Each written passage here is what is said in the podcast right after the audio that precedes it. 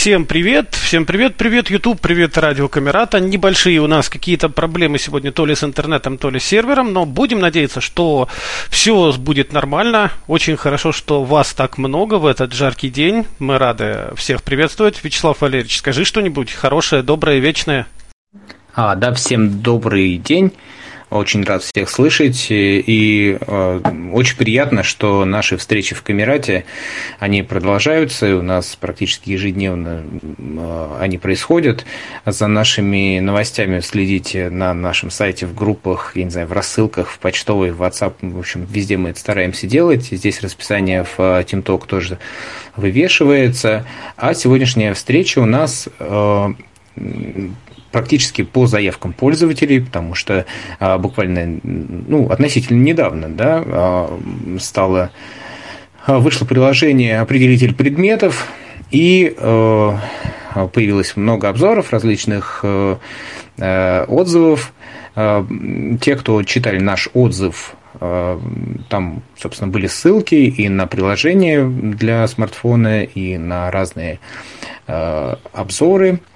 И сегодня э, нам, э, так сказать, на наши вопросы и э, вообще рассказать о приложении пришел директор лаборатории Сенсортех Денис Кулешов. Да. И я предлагаю построить нашу сегодняшнюю встречу таким образом. Сначала Денис да, ну, мы с ним постараемся обсудить вот э, как бы основные какие-то моменты, да, для того, чтобы понять, а, что это за приложение, а, в каких сценариях планируется его использовать, ну, предполагалось, да, при разработке, будут ли ну, то есть в каком направлении оно растет, э, ну, вот такие какие-то общие вопросы для того, чтобы, ну, как бы не повторяться, да, и у нас останется, обязательно останется время для ваших э, вопросов, замечаний, предложений и прочее, прочее. А, забыл сказать, что у нас сегодня, кроме радио Камерата и э, нашего сегодняшнего голосового чата смотрят э, на YouTube-канале. Тоже всем привет, подписывайтесь. Не забывайте э, ставить оценки и писать комментарии. Мы их будем обязательно, обязательно читать. Ну что ж, вроде бы я все основные моменты сказал и хотел бы поприветствовать Дениса Кулешова, Пусть э, Денис представится, расскажет, э, что это за лаборатория, ну, кратко, кратко, да, потому что мы, в принципе, уже э, с некоторыми продуктами знакомы, да, и о приложении. Денис, здравствуйте.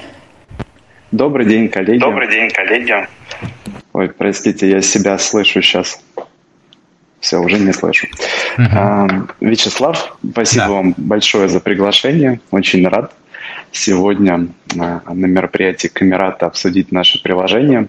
Конечно, расскажу, чем мы занимаемся. А, с удовольствием а, обсужу мнение а, всех собравшихся в отношении наших работ и проектов. Вот, в мы всегда положительно относимся к обратной связи, вот, какой бы она ни была, потому что в целом настроены на то, чтобы делать полезные вещи и стараемся это делать каждый день. По поводу сенсор-теха. Значит, э, ну, расскажу действительно коротко, потому что у нас очень много проектов. Но если появится желание обсудить какие-то отдельные из этих проектов, то, конечно, с удовольствием на любой из площадок подробно расскажем, чем мы занимаемся. Значит, Сенсортех – это некоммерческая организация. Вот, как правило, все наши проекты, они либо научные, либо инженерные, но с уклоном в искусственный интеллект, в элементы робототехники, в IT-технологии. При этом у нас а, есть два продукта, которые мы, несмотря на некоммерческий статус, которые мы стараемся именно начать продавать в России, вот, потому что у некоммерческих проектов есть особенность в том, что когда они существуют на гранты, а, когда гранты кончаются, проекты команды разбегаются, поэтому для двух продуктов для, ну, это умный помощник для незрячих Робин, железное устройство, и для устройства Чарли, которое создано для глухих и переводит речь в текст, мы пытаемся в России сделать модель как бы коммерциализации, то есть построить полностью производственный цикл под них. Ну, вот. Но, опять же, даже э, для этих двух продуктов у нас там все равно есть э, модель социального предпринимательства, потому что мы большую часть полученной прибыли будем возвращать ну, на помощь инвалидов с нарушенным слухом и зрением, потому что наш, наш учредитель – это фонд соединения, фонд поддержки слепоглухих. Поэтому даже здесь коммерциализация не ради прибыли, а ради того, чтобы так или иначе э, помогать друг другу и помогать людям с нарушенным слухом и зрением. Коротко по проектам. У нас большой медицинский блок. Э, мы лаборатория, мы занимаемся наукой, медицинскими исследованиями. Например, э, сейчас очень активно мы развиваем генетику, публикуемся в международных журналах, наши исследования есть в международных базах данных клинических исследований. Мы изучаем феномены, приводящие к потере зрения и к потере зрения и слуха. В частности, очень плотно работаем с такими заболеваниями, как пигментный ретинит. Фактически мы просим большое количество незрячих, слепоглухих людей проходить полную генетическую диагностику. Дальше на большой выборке у нас уже порядка 180 человек приняли участие в таких исследованиях за последние три года. На большой выборке смотрим, какие мутации характерны для э, каждого из типов заболеваний и, соответственно, отмечаем это в научных статьях, делимся информацией с научным сообществом, помогаем с разработкой ну, в будущем генетических терапий, показывая, какие виды мутаций, нарушений актуальны для России. Вот в целом достаточно неплохо эту деятельность ведем, потому что Европейские ассоциации исследователей даже у нас запрашивали образцы Э, ДНК э, по тем пациентам, у которых появились мутации, похожие на европейские группы. Ну, вот это очень научная как бы, область деятельности, но в то же время она будет иметь колоссальное значение на том этапе, когда генетическая терапия будет действительно доступна для многих людей и смогут проводить операции. Здесь наша позиция заключается в том, что мы всем показываем, что Россия занимает не последнее место в области решения проблем с нарушенным зрением. И всячески ориентируем международных партнеров, исследователей, даже коммерческие компании обращать внимание на Россию, то, что здесь можно начинать проводить клинические исследования и испытания, то, что запрос от наших пациентов и незрячих слепоглухих крайне большой.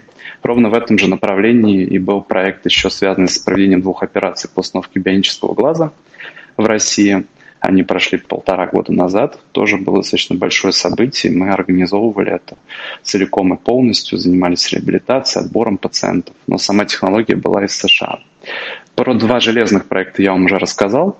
Вот э, Робин и Чарли.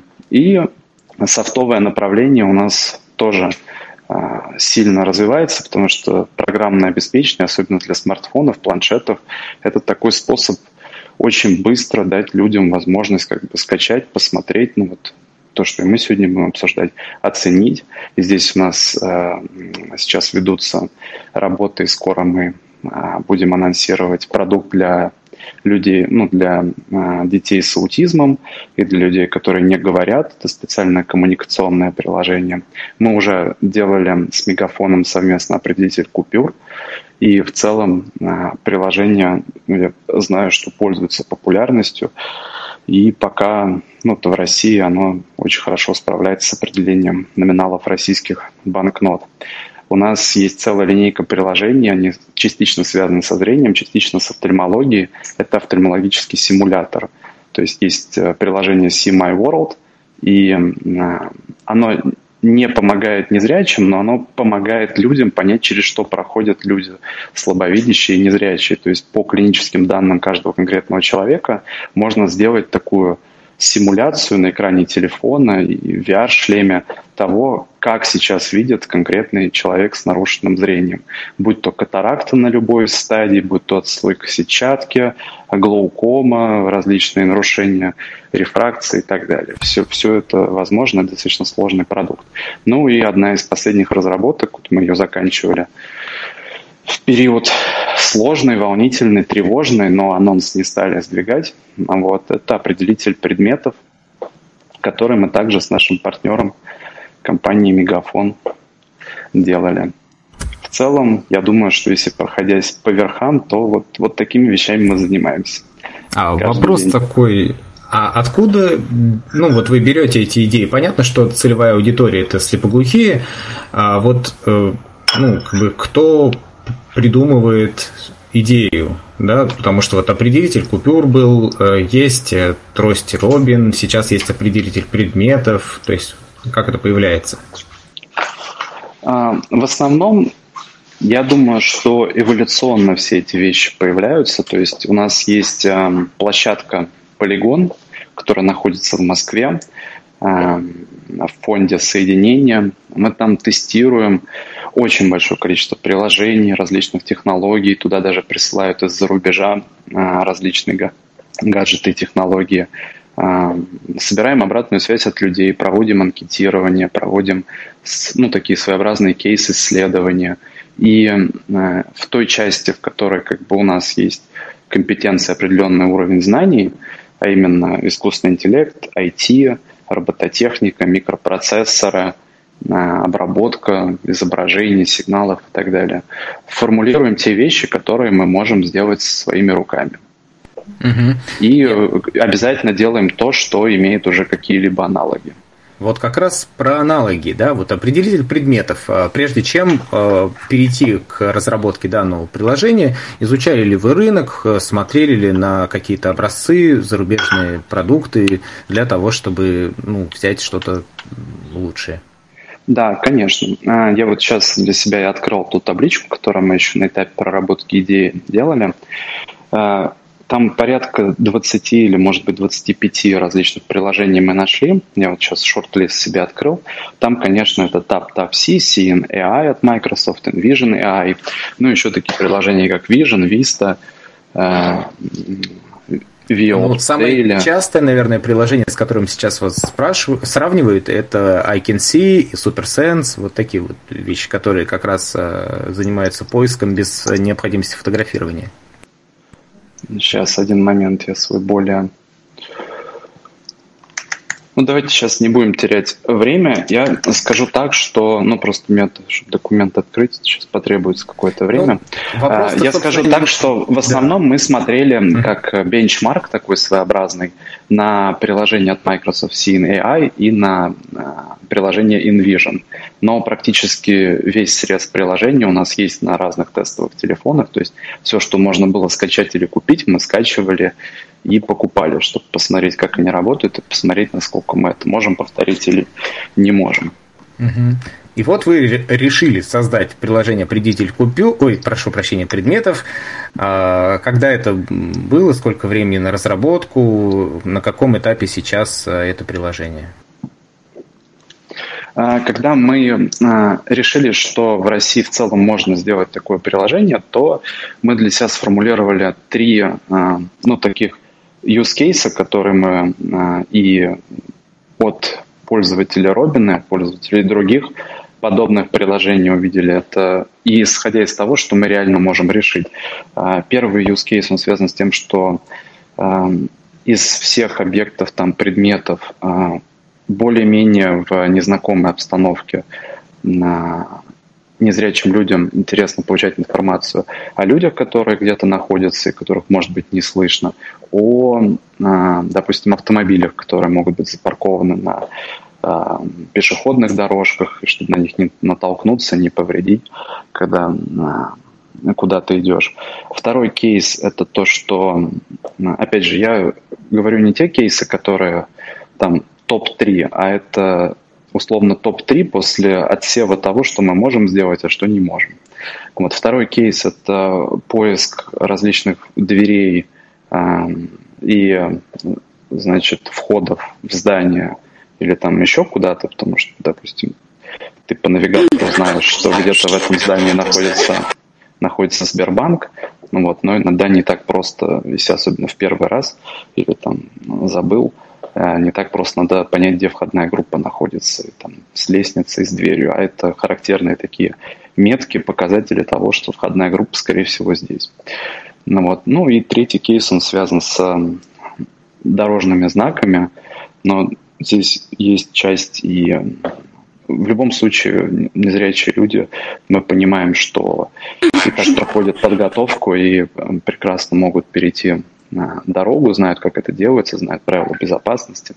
А в данном случае э, знаки автобусной остановки, иногда пешеходного перехода, ну, по нашим оценкам, обзорам, отзывам, люди говорили, что это может быть полезно и интересно. Но мы знали, как эту задачу решить, поэтому мы ее сделали. Что касается текущего статуса проекта, то база данных изображений под э, двери, лестницы, под дорожные знаки нами собрана. Как говорится, размеченный искусственный интеллект обучен. Текущий уровень решения задачи – это то, что мы можем сделать сейчас. А в будущем в рамках развития приложения мы, скорее всего, будем отрабатывать не просто универсальные как бы, кейсы поиска всего на свете, а будем какие-то разрабатывать сценарии, потому что у нас от многих людей, с кем мы работаем, был запрос на то, чтобы сделать сценарий для общественного транспорта, чтобы можно было распознать приближение общественного транспорта, желательно номер, это вообще номер автобуса, троллейбуса, трамвая, а также подсказать, где находится дверь а, ну вот. Ну, еще внутри было пожелание от многих там места как бы свободные, не свободные, куда можно сесть, куда нельзя, но над этим мы сейчас работаем. Ну, вот примерно такие вещи. То есть мы наращивать мощность э, нейросетей изображений вряд ли будем, скорее будем адаптировать то, что мы можем сделать под какие-то такие жизненные сценарии. Поход куда-то, ну вот, действие такое, действие – другое. Примерно вот так вот. Но точного плана у нас пока нет. Мы его формируем. А, насколько я знаю, при э, тестировании приложений вы привлекали для тестирования как раз незрячих пользователей. Были ли какие-то от них отзывы? А, ну, понятно, что вот вы говорите, что хорошо вот со сценариями, э, то есть вот сколько времени ушло на тестирование перед э, тем, как э, попасть в Play Market и App Store? Да? То есть в какой момент вы решили, что все, вот приложение готово, ему пора? Ну, мы порядка четырех недель тестировали. У меня сейчас можно открыть у меня тут открыта админская панель. Сейчас я посмотрю. Для iOS у нас было 15 тестировщиков и еще сколько-то для Android. Из них процентов, наверное, 20 это эксперты в области там, технологий. Остальные 80% это те люди, с кем мы э, с кем мы работаем и просим их протестировать. Ну, это незрячие, слепоглухие люди. Ну, как правило, с э, хорошим остатком слуха, то есть не тотально слепоглухие. Вот. А, значит, мы в целом приложение, вот как оно было, а, так мы его показали практически в том виде, в котором оно было опубликовано, за исключением одного небольшого нюанса, которого я тоже расскажу чуть позже. Ну вот, ну, как бы а, в данном случае, поскольку приложение я уже описал его конкретные сценарии, что оно может, что не может. Вот. В целом э, комментарии были такого плана, что вот для решения определения вот этих вещей оно годится. Вот. Но есть еще были разные нюансы и пожелания по интерфейсу, потому что очень много людей сразу же написали, и бета-тестировщики до сих пор пишут, что, пожалуйста, сделайте режим добавления собственных объектов для их поиска. Ну вот, просили лица, просят распознавание текста регулярно. Но в данном случае мы это все, конечно, берем на заметку, но это вещи часто невероятно сложные для реализации. На них уйдет очень много времени, чтобы их сделать. Вот, но стараемся mm-hmm. отрабатывать все, что поступает. Вот, а нюанс, связанный перед тем, мы просто за неделю до релиза э, сделали одно небольшое обновление в нейросетях. Мы нашли там, э, у нас просто база частично собрана объектов и предметов из наших собственных э, изображений, их размеченных. Мы нашли одну базу, в которой еще были дополнительные объекты и предметы, базу изображений. Вот, взяли ее и переобучили нейронную сеть, и еще раз 3-4 недели не прогоняли э, цикл тестирования. Ну вот, поэтому здесь, как говорится, лучший враг хорошего. Версия 1.0, которая вышла, мы, конечно, поняли, что там совершили небольшую ошибку с точки зрения нейросетей и получили достаточное количество негативных отзывов на ложное срабатывание. Но поскольку мы очень чутко на все это реагируем, практически мгновенно на следующее же утро после получения первых сообщений о негативных срабатываний тут же начали все перепроверять и поняли, в чем именно мы ошиблись, сейчас уже версия 1.0.1 все ложные срабатывания устранены, и мы ввели дополнительный режим дополнительной проверки результатов. Это не значит, что нейросеть не ошибается. К сожалению, искусственные нейросети в 100% случаев работают хуже, чем люди. вот, и они ошибаются. Но таких нелепых ошибок уже, конечно, нет. А правильно ли понимаешь, что, то есть, э, а сколько их вот тестировщиков сейчас, да, э, и э, тестирование на, ну, приложение на данном этапе закончено, либо еще оно будет продолжаться, и тестирование будет проходить, и, может быть, как-то можно к нему будет подключаться, и вообще, как вы этих тестировщиков находили, ну, вот, вот про это немножко, потому что люди интересуются. Хорошо, конечно. Сейчас по текущему приложению активной стадии бета-тестирования мы уже не проводим. То есть, поскольку оба приложения под Google и под Android находятся в стадии релиза, то э, дополнительный функционал, который мы, если будем разрабатывать и будем внедрять, мы во всех обновлениях будем писать, что в режиме бета, но уже для всех абсолютно пользователей, в режиме бета э, можно потестировать вот такую функцию. Но будем предупреждать, что она в режиме бета то есть не до конца готовая. И закрытых тестирований на данный момент проводиться не будет. А, у нас не очень большая команда, поэтому на этапе разработки мы не могли отработать историю там сотней незрячих тестировщиков. Я вот смотрю iOS, у нас здесь Сколько было 15. Их было примерно, да? Ну вот iOS 15. Uh-huh. Я сейчас смотрю uh-huh. в контрольной панели. В Гугле, по-моему, примерно столько же может быть меньше. А Здесь сложилась вопрос. странная ситуация, что да. Вопрос. Перед тем, как вот публиковать приложение, то есть вы, ну, получили, то есть тестировщики написали, что э, все готово, вопросов больше нет. Или как вот строилась работа с ними? А, по тестировщикам, смотрите, по тестировщикам, а, как строится обычно у нас работа. Первое. А, во-первых, у нас есть группа людей, которые тестируют на технические баги. Из них есть и незрячие, которые нам активно с этим помогают. Но, вот, но в основном это просто эксперты, программисты, тестировщики, волонтеры, которые нам помогают устранить технические баги. То есть если где-то что-то не работает, если где-то voiceover там э, кто-то забыл метку написать и так далее. Есть э, вещи, которые ну там сутевые, то есть типа хорошо, плохо, там нормально определяет или ненормально.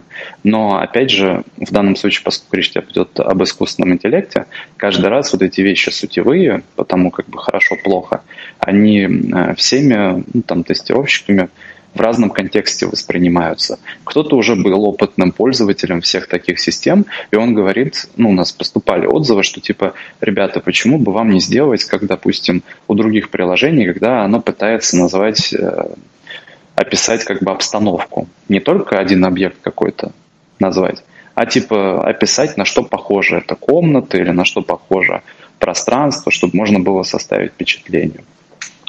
А, кто-то, кто, допустим, не был знаком с такими приложениями или их не использовал, ну вот, говорил, что, ну, типа, здорово там, интересно. А, и как ну, бы все, все мы, прям все мы безусловно, табличку. сводим. Конечно, но у нас это не табличка, мы технически, если кому интересно, организуем это через сервисы Jira и Trello, ну вот, которые позволяют все отзывы как бы сводить ну вот, если есть какие-то вещи, которые необходимо править, изменять и так далее, то создаются так называемые тикеты, задачки для разработчиков. Ну вот, потом мы отслеживаем, насколько они выполнены, перепроверяем с теми, кто высказывал я почему такую спросил про, ну, э, про то, где вы их искали, потому что, ну, я помню, вот пост у вас э, в группе вашей, и, собственно, мы делали тоже репост и приглашали наших э, а, тренеров участвовать, поэтому, собственно, вопрос был в этом. А есть, ну, я так понимаю, что у вашего приложения есть какие-то такие параметры, да, которые вы считаете ну, не считаете, вернее, а которые вот, ну, э, в некотором роде уникальные, да, то есть э, там работа офлайн, может быть, что-то еще, может быть, вот об этом расскажете. То есть чем оно отличается от тех приложений, которые вы тестировали э, перед созданием своего приложения? Да, есть конечно, конечно. Баги, а, плюсы. Значит, первая история, сейчас, простите меня, просто на, на фоне у меня на фоне периодически тут сообщения о том, кто покинул, кто подключился. Не понимаю пока, как их убрать. А, значит, эм, по поводу уникальности. Во-первых, мы действительно делаем ставку на то, чтобы все наши алгоритмы работали офлайн. Большинство решений, те, которые есть, используют API, ну, так называемые средства разработки, и, ну, в общем, они используют облачные вычисления, которые предоставляют крупнейшие операторы типа Microsoft, типа Google и так далее. И для каких-то проектов это, возможно, бесплатно в рамках грантовых программ, для каких-то проектов это за деньги, но это все, каждый проект самостоятельно решает для себя эту историю. У нас эм, все основано на том, чтобы действительно было офлайн, чтобы эти все вычисления не зависели ни от интернета, ни от настроений там, наших властей по поводу блокирования удаленных серверов и возможности использования значит, продуктов Google или Microsoft в своих решениях. Это первая инновация. За счет этого, За счет этого можно обеспечить и скорость, скорость, достаточно быструю скорость работы нахождения предмета. Ну вот. А вторая инновация это в том, что у нас действительно есть наши собственные датасеты по дверям, лестницам, по дорожным знакам, которых нет у других приложений. Да, это у нас Елена тут немножечко подключилась. А, то есть работа офлайн, да? Ну, как бы такой самый главный плюс. А, работа офлайн плюс вот... два режима работы с дорожными знаками и двери лестницы. Да. Ну, про дорожные знаки, я думаю, и про двери лестницы еще мы поговорим. А, а сейчас вот еще вопрос. А как формировалась вот эта база предметов, а, которые есть в приложении, потому что их то ли 80, то ли сколько-то, то есть э, а, откуда они, почему именно они? То есть это тоже связано со сценариями, и, я так понимаю, сценарии появились позднее, да, мысль о том, что это можно как-то делать. То есть вот э, про предметы. Да, конечно. Как Если говорить выбирать? о предметах, то для всех э, проектов с искусственным интеллектом э, практически все предметы э, похожи. Не, не считая специализированных историй со знаками, с дверьми и с лестницами, те базовые предметы, которые есть, для очень большого количества проектов с искусственным интеллектом, наверное, даже для всех, они практически одинаковые. Дело в том, что сейчас все решения с искусственным интеллектом построены на том, что используются а, большие базы данных, в которых уже есть эти предметы собранные, в которых они размечены, и, а, как правило, эти базы данных публикуются в открытом доступе. Вот. Мы а, в эти, поскольку у нас есть продукт Robin, у нас было очень много дополнений в эти базы данных, и мы и сейчас продолжаем собирать и оцифровывать тоже разные фотографии, предметы. То, что иногда есть, например, у России специфика в том, что некоторые объекты, предметы в России выглядят не так, как они выглядят, допустим, в Америке или еще где-то. Поэтому э, происходит. Вот есть базовый массив большой предметов, изображений под них, там много-много тысяч этих изображений. И это как азбука для всех проектов с искусственным интеллектом. То есть все используют вот эти предметы. Дальше мы добавляем в эти огромные базы данных еще свои тысячи изображений, связанные с там, особенностями для России, те, которые нам принадлежат. И дальше обучаем нашу нейронную сеть на все эти объекты с учетом тех баз, которые есть в открытом доступе, с учетом тех фотографий, которые есть у нас и размечены. И в конце получаем нейронную сеть, ну, слепок такой искусственного мозга, который с определенной вероятностью на изображении каждый раз пытается найти один из этих предметов. Вот, поэтому угу. общий перечень предметов исходит из того, где сейчас вообще находится вся наука с точки зрения искусственного интеллекта и то, что называется компьютерного зрения. Я предлагаю сейчас э, еще один вопрос задам, да, и потом мы обратимся к вопросам, которые у нас поступают в Ютубе, и э, те, кто у нас э, хотят задать вопрос, да, я ну, мы постараемся как-то это упорядочить, да. Вот, э, все-таки про сценарий мне хотелось бы понять. То есть мне понятно с э, дверьми лестницами, да, а вот, э, ну, вот остальные предметы, которые там банан, еще какие-то вещи, да, то есть а, как, какой принцип? То есть это для того, чтобы найти в помещении, то есть опишите ситуацию, ну, там, как это приложение, где это приложение может помочь уже сейчас – Да, я с этого начал. Исходя из того, что мы знаем, я приведу несколько примеров. Это те use cases, про которых нам писали и говорили, что они в целом полезны. Э, например, подходя на автобусную остановку, можно сориентироваться и понять, где находится человек, чтобы к нему обратиться. Один из use cases. С помощью приложения можно понять, где находится человек допустим, его не слышно или он в наушниках, этот человек может помочь сесть на общественный транспорт или что-то подсказать.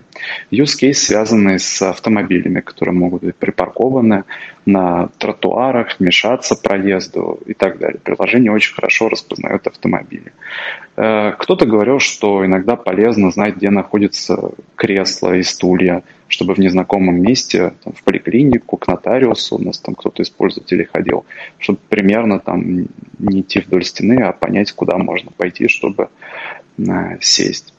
Вот такие вещи. Где использовать э, банан, яблоко и прочие вещи, я вам сейчас не скажу. Даже не скажу, нужно это или нет. Но э, приложение это может определять по той причине, что я вам объяснил про азбуку. Вот в целом в науке mm-hmm. искусственного интеллекта и в машинном зрении такие объекты размечены, и здесь мы их добавили, потому что они есть. В случае, если, допустим, да, в случае, если это совсем не нужно, то мы с большим удовольствием, конечно, в новом обновлении просто сделаем галочки, где можно будет выбрать те объекты, которые нужны, которые не нужны. Нам это, ну, как бы сделать просто, и мы будем рады, если это поможет. Угу. А, так, как нам построить э, наши вопросы и ответы? Давайте я предлагаю сейчас, э, если среди наших э, участников сейчас на голосовом портале те из вас, а, кто ну, может рассказать о собственном опыте, да, тот, кто скачал приложение, я так понимаю, текущая версия 1.0.1, да, да. Вот, и воспользовался ей и готов э, задать свой вопрос и, может быть, прокомментировать как-то. Постарайтесь только коротко, да, называйте свое имя, и мы даем вам слово. Можно, да? Да. Геннадий Оренбург. Я слепо как бы, э, и слух у меня со слухом проблемы. Непосредственно, когда мне это приложение попало в руки, то есть у меня система Android – я очень обрадовался. Ну, конечно, там много разного разностей. Допустим, наводишь автомобиль, он прекрасно определяет. Наводишь на человека, то есть он человек, человек. Человека нет, все равно он говорит человек. На скамейку он может сказать светофор, на светофор он может сказать что угодно. Ну ладно, с этим вопросом все ясно, это только она в разработке. То есть автомобиль он прекрасно распределяет, а вот двери, лестницы, лестница вверх он обнаруживает хорошо. А вот лестница, допустим, вниз или подобное что-то, э, как бы он практически не определяет. Это редко, когда срабатывает. Потом по дверям. Вот две двери. Идет парикмахерский справа, а, а аптека слева. Он аптеку видит хорошо, а парикмахерскую дверь не видит. Ну, как бы, может, камеру, это камеру неправильно, ну, это камеры надо научиться просто владеть. Потому что, в общем-то, спасибо вам за такую программу, то есть приложение – я очень рад, но еще один нюанс такой есть. То, что чтобы телефон в руках не держать, это каким-то образом можно внешнюю камеру как-то э, задействовать. У меня все. Большое спасибо еще раз. Угу. Угу. То есть вопрос Геннадий, про внешнюю камеру, правильно? Ну, да. да. Ну, ну, я еще, если вы не против, и по а, по определению объектов там тоже тогда прокомментирую. Э, Геннадий, еще раз благодарю вас за то, что поделились вашими комментариями. Э, очень прошу вас э, проверить, стоит ли у вас именно версия 1.0.1. Вот. Сожалею, что мы на последнем самом этапе за неделю до выпуска, как я уже говорил, чуть-чуть поторопились и хотели сделать как лучше, вот, а получилось чуть хуже, чем могли, и там приложение действительно срабатывала не всегда корректно. Ну вот, потому что версия 1.0.1, ее, она доступна уже вот несколько дней в Google и в App Store. Но вот там таких вещей уже не должно быть. Вот, с точки зрения лестниц, а, то, что вы сказали, что лестница вниз, действительно, ну вот я понимаю, что вообще тема лестницы, она достаточно важная. Вот лестницу вниз, если себе представить камеру, которая смотрит на эту лестницу, то как бы лестница вверх, она вот вся предстает перед камерой телефона. То есть искусственный интеллект по сравнивая на то, насколько похоже вот то, что он видит, а именно ступеньки, то, что они вот прямоугольные, то, что их много, он догадывается, что это лестница и подсказывает вам. А вот когда лестница вниз, там как бы картина, а, естественно, искажена. То есть камера практически лестницу не видит, она как по темную сторону находится. И в такой ситуации мы вот пока никак не придумали, и в целом наука тоже не придумала, как бы можно было эту задачу решить. То есть человек своим умом и головой как-то догадывается, что там лестница, а вот компьютерный алгоритм, ну, учитывая, что они работают... можно догадаться. Да, mm-hmm. конечно, конечно. Здесь я в любом, мы по всем нашим разработкам ни в коем случае никогда не говорили, что это какая-либо замена для трости. Вот мне кажется, что трость, белая трость одно из самых гениальных изобретений человечества, потому что настолько, а, настолько чувств, чувствительный объект, настолько много информации он дает об окружающем мире. Так что здесь да. Вот про Из двери, да, да. Про камеру, смотрите, здесь э, я вот сейчас ваш комментарий записал, я подумаю, как это можно э, сделать. Здесь, ну, как бы камера пристегивать к смартфону крайне сложно, потому что с этим целая там эпопея пристегнуть отдельную внешнюю камеру. Может быть, имеет смысл как-то продумать эргономику и сделать системы крепления на грудь в форме ремешков, чехлов, вот, которые могли бы, в которые можно было в телефон как в карманчик положить и ходить, а он бы подсказывал. И потом из этого кармана mm-hmm. быстро найти. Здесь, конечно, лучше не разрабатывать с нуля, потому что это дорого. Может быть, что-то ну, можно купить подумайте, на Алиэкспресс. Да. да, камеру. окей. Простите, это вот, снова я... перебью да. вас, да, Геннадий. Я пробовал это делать, то, что у меня есть от костной проводимости чехольчик такой, я туда ложил телефон, и надо всем корпусом поворачиваться, чтобы что-то обнаружить. А вот, допустим, на, ну, взять пример, то есть на голову там, ну, кепку какую-нибудь одеть, и туда на клипсу прицепить вот камеру какую-нибудь а головой же поворачиваешь. И, ну, что-то ну, типа GoPro, да. Да, да, да, да. Вот что-то в этом роде. Ну да. Ну, да, я понял. так понимаю, Денис записал, и э, мы, вернее, этот вопрос рассмотрим. Кстати, по поводу э, вот камеры и э, обзора, да, у меня, например, такая же история была с бутылкой. То есть бутылка, когда мы ее, на нее смотрим а, что ли, перед ней находимся, да, он определяет, а когда вот сверху уже нет. То есть, может быть, э, какой-то какие-то пояснения выпустить, а как лучше пользоваться приложением. И вот э, к этому, собственно, и вопрос. Есть э, ли какие-то параметры смартфона или правила использования приложения так, чтобы а, распознавание было максимально правильным? Эм, по поводу разъяснений практик, да, наверное, нам стоит. Мы да, простите, мне просто продолжаются на фоне сообщения разные об активности в канале. А, и мы в любом случае такие кейсы, как бы инструкции, описания будем делать.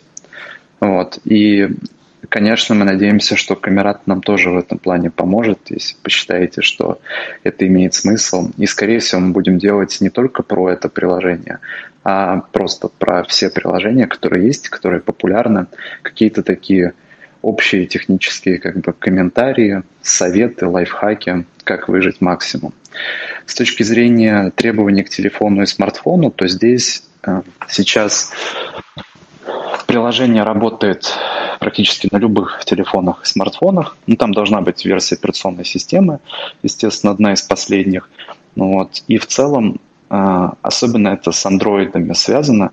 Чем, ну, скажем так, менее производительный телефон – чем там хуже камера, тем выше шанс того, что могут быть какие-то ошибки или что приложение будет работать дольше. Потому что, например, на телефонах, где хорошая камера с высоким разрешением, где есть система стабилизации картинки, эм, искусственный интеллект лучше и четче определяет вещи. А на тех камерах, которые особенно в домашних условиях с плохим освещением, дают много шумов, изображение может быть размытым, там могут быть сложности. Можно? Да, это снова Геннадий Оренбург. Подождите, подождите, Геннадий, там вот давайте мы по очереди. Еще Александр, по-моему, да, хотел сейчас задать вопрос. Ой, Сергей. Да, здравствуйте, меня слышно? Да. Да, да. Я хотел прокомментировать некоторые моменты и а, есть некоторые соображения, их тоже хотелось бы обсудить с а, Денисом. Ну и со всеми уважаемыми коллегами. А, по поводу первое, вот а, use case а, Денис говорил а, в приложении лестницы и двери – оно работает, в принципе, ну, еще как-то сносно, то есть можно пользоваться. А вот лестница вниз сейчас, да, тоже об этом говорили, что она не совсем корректно определяет. Но в этом-то и заключается опасность. То есть незрячий человек, он может понадеяться на данное приложение, что оно его предупредит так или иначе лестницу вниз, и человек может, ну, свернуть себе шею, я извиняюсь. То есть это жизненно опасная, на самом деле, вещь. Потому что человек, ну, по разным причинам, может трости не проверить там или еще что-то. Вот Инна понадеялся на приложение, что называется, и все. То есть, ну, в этом плане, я думаю, наверное, что-то нужно с этим как-то сделать. А, две, двери и ступени, в принципе, здесь вообще можно тростью нащупать. Вот, и в этом случае, я думаю, может быть, вообще есть а, м, смысл чем-то заменить этот кейс. Это Вопрос вот есть у вас? Мысль. Да, естественно. Ну, сформулируйте. Просто давайте Ваш мы разговор... будем а, покороче, чтобы у нас был максимально а, как бы, конструктивно. Да, Сергей, какой вот вопрос? Да, понятно, что э, лестницы важны.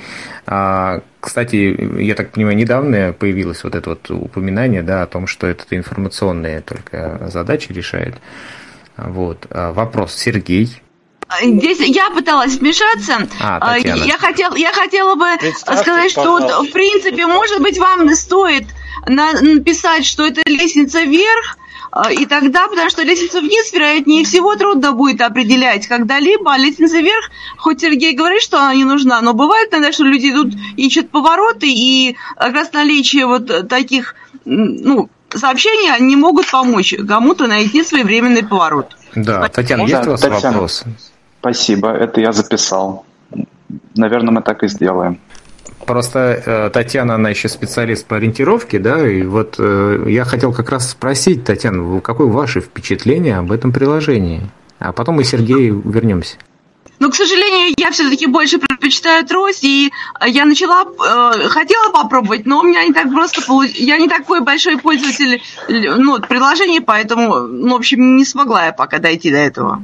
Понятно. Так, Сергей, у вас все-таки вопрос был сформулирован. Да, а, я вот хотел предложение непосредственно по поводу того, что, может быть, есть смысл все-таки обозначать, то есть человек либо автомобиль, он статично стоит или он находится в движении. Вот, угу. это моя, моя первая мысль. А вторая мысль тоже очень главная, ведь есть очень большие проблемы. Я думаю, что ребята сейчас вы со мной согласитесь. Проблема незрячего человека в плане того, что навести камеру правильно на объект.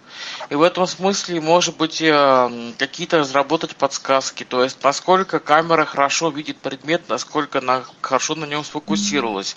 Может быть, нужно взять чуть левее, чуть правее, чуть дальше, чуть ближе, там, выше, ниже и так далее. Но в плане того, чтобы камера подсказывала, как правильно навести устройство на объект. Спасибо. Сергей, но мне кажется, что если камера уже нашла предмет, то ну, что ее фотографирует? Она же предмет, вернее, приложение не для того, чтобы фотографировать э, предмет, а для того, чтобы его найти. И как раз, мне кажется, проблема приложения в том, что оно его не находит. Да, э, я здесь тоже, если позволите, буду тогда комментировать, но тоже в сжатом формате, чтобы экономить время. Не подумайте, что это невежливо, просто чтобы руководствоваться комментарием Вячеслава об экономии времени.